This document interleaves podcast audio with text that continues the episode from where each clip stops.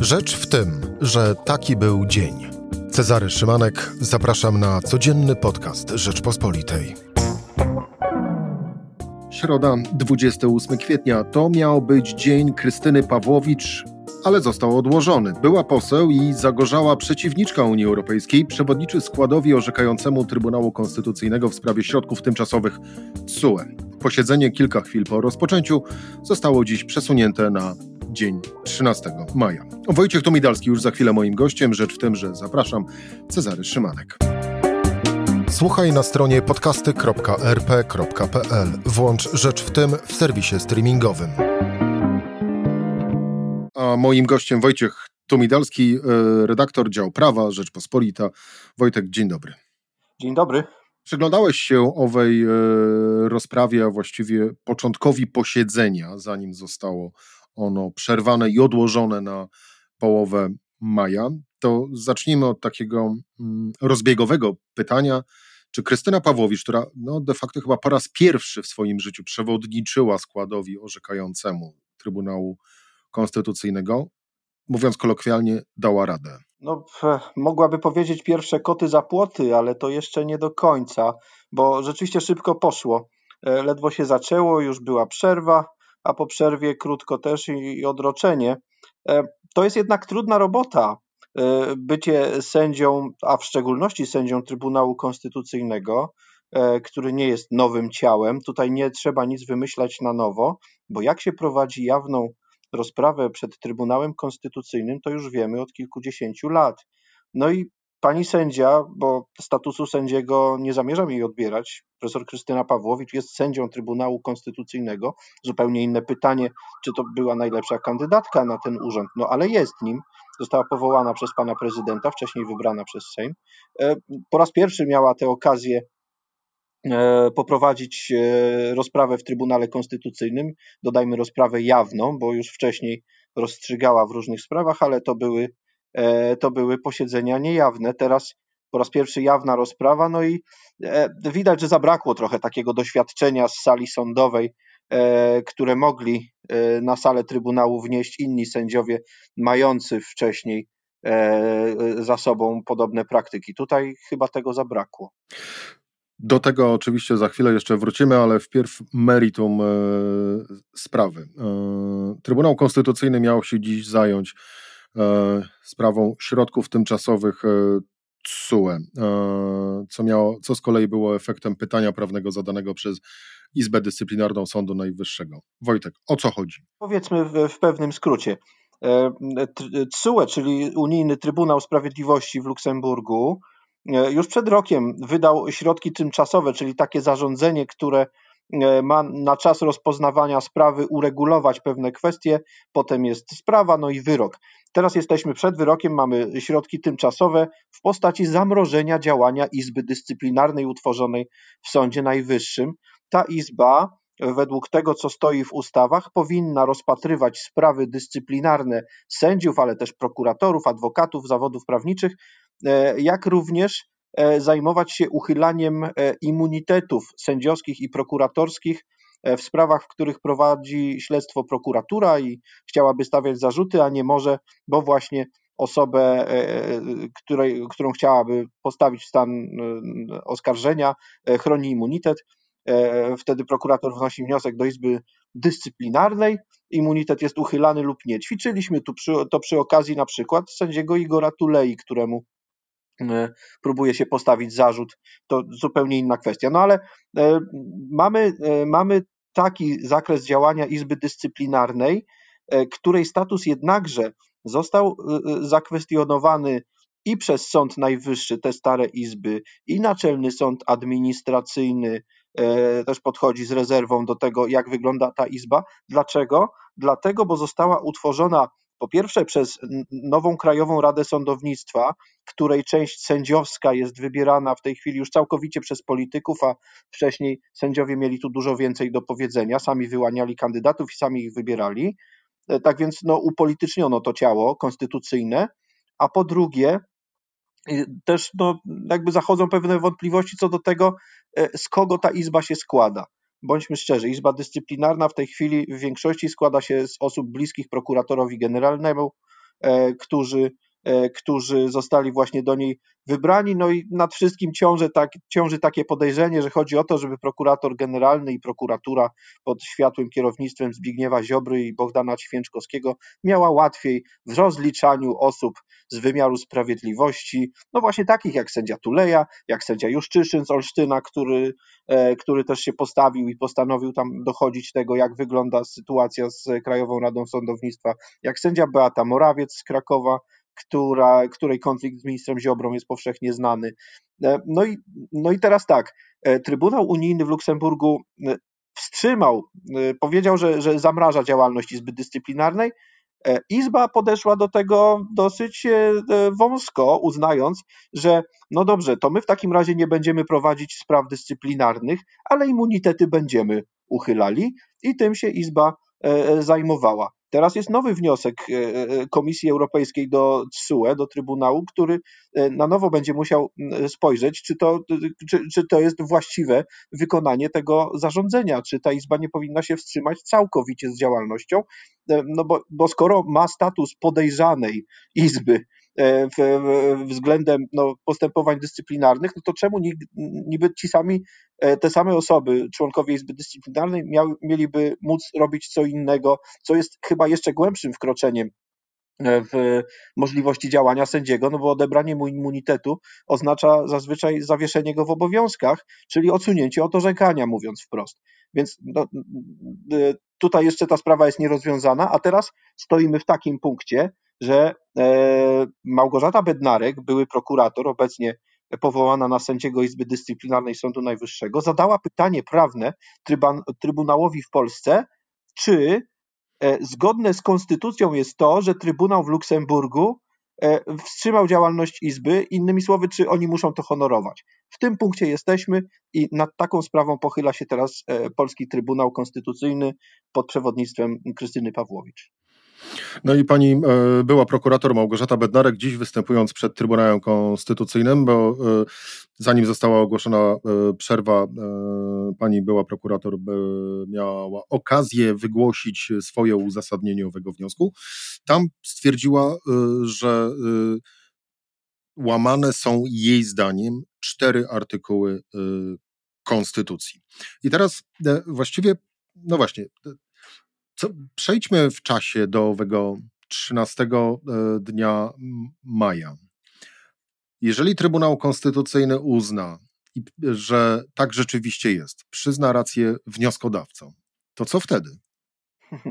No, wiesz co, no co wtedy? Rozumiem, że Izba Dyscyplinarna uzna, że właśnie Trybunał dał jej glejt, Trybunał Polski e, Konstytucyjny dał jej glejt do działania i powie, że no to hulaj dusza, piekła nie ma. Skoro nie wiążą nas postanowienia e, Luksemburga, wznawiamy naszą działalność e, i, i, i nie mamy pańskiego płaszcza i co nam pan może zrobić? Rozumiem, że do tego miałoby to doprowadzić e, na szczeblu takim czysto technicznym, tak? Natomiast konsekwencje takiego orzeczenia, po pierwsze, Trybunału Konstytucyjnego, a po drugie również tego, co e, mogłoby z niego wyniknąć, czyli działalności Izby Dyscyplinarnej, mogłyby być dużo, e, dużo poważniejsze.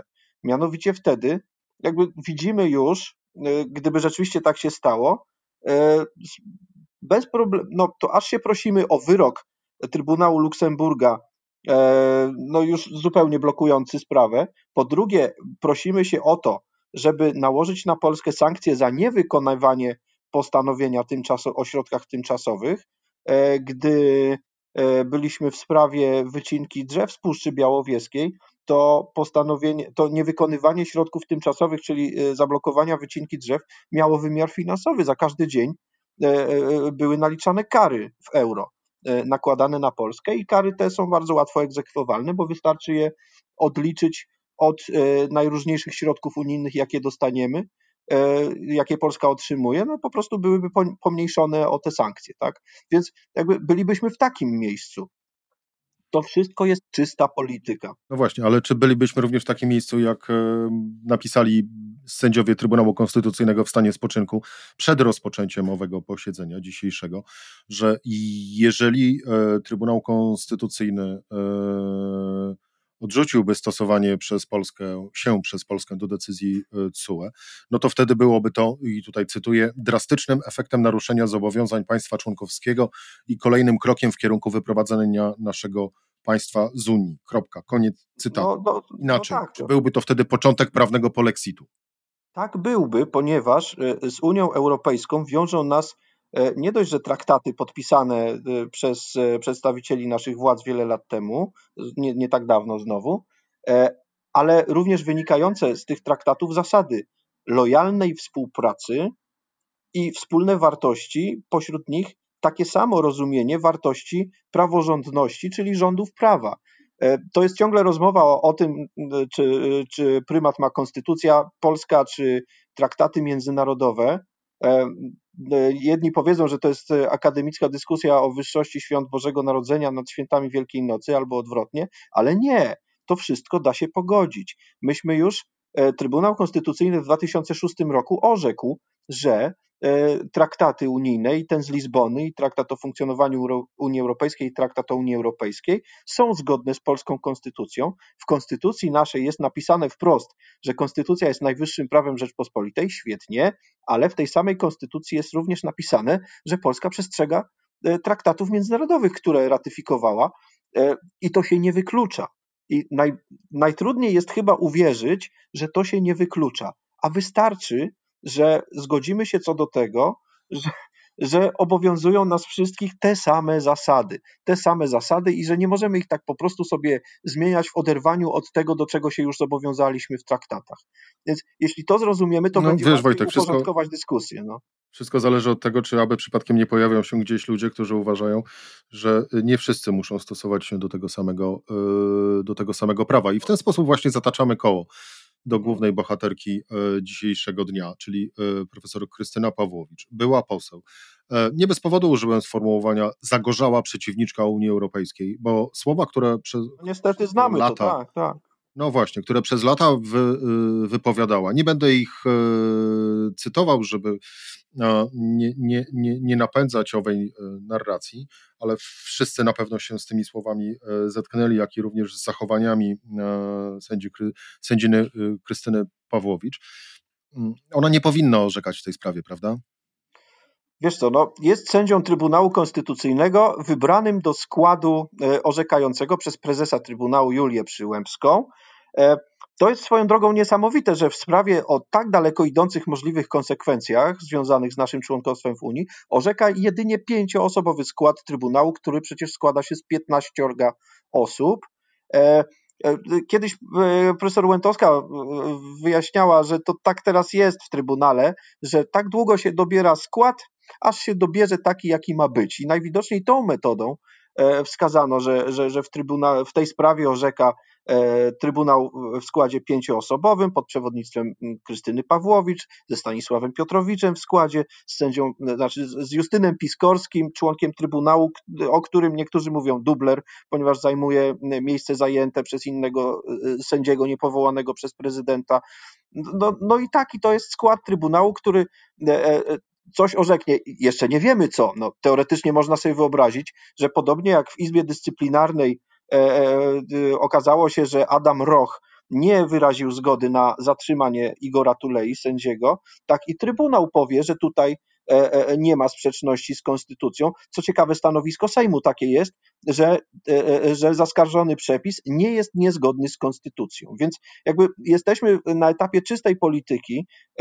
Pani profesor Pawłowicz prowadząca rozprawę na początku się trochę pogubiła no, obserwowałem to, no, bo patrząc, że chyba tutaj zabrakło rzeczywiście doświadczenia, bo kiedy przedstawiciel Rzecznika Praw Obywatelskich złożył wniosek o odroczenie rozprawy z uwagi na to, że po pierwsze e, e, przedstawiciel Sejmu swoje stanowisko złożył dopiero wczoraj i jeszcze nie wszyscy się z nim rozpoznali. Po drugie wskazał, że E, Trybunał nie zgodził się na udział dwóch przedstawicieli Rzecznika Praw Obywatelskich. Stanowczo powiedzieli nie. Dzisiaj rano okazało się, jak przyszedł jeden przedstawiciel Rzecznika, okazało się, że jest drugie krzesło dla drugiego przedstawiciela Rzecznika. Wczoraj mówiono o jakichś względach pandemicznych.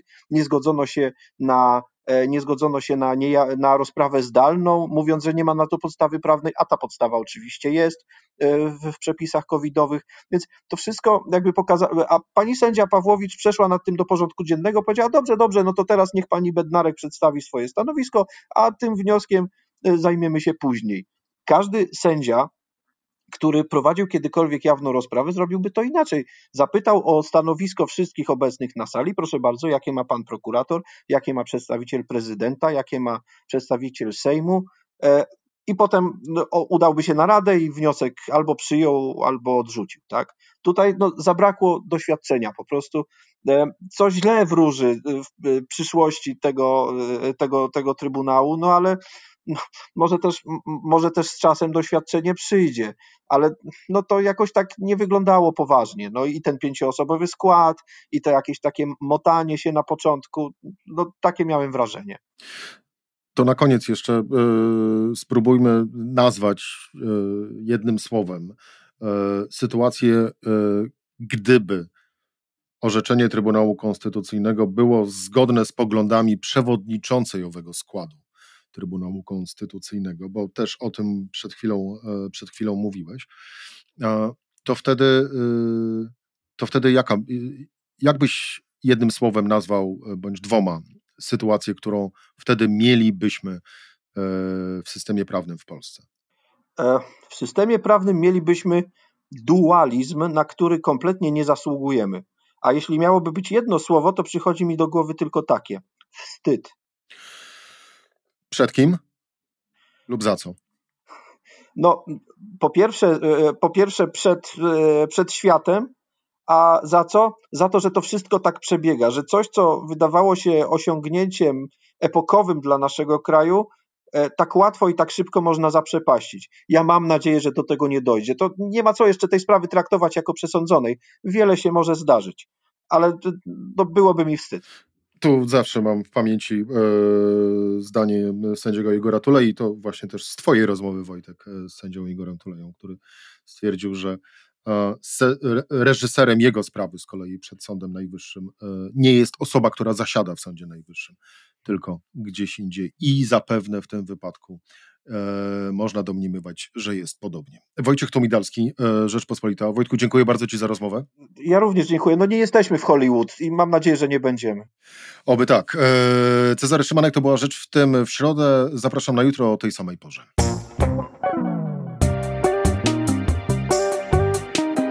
Rzecz w tym to codzienny program Rzeczpospolitej. Od poniedziałku do czwartku o godzinie 17. Słuchaj na stronie podcasty.rp.pl. Włącz Rzecz w tym w serwisie streamingowym.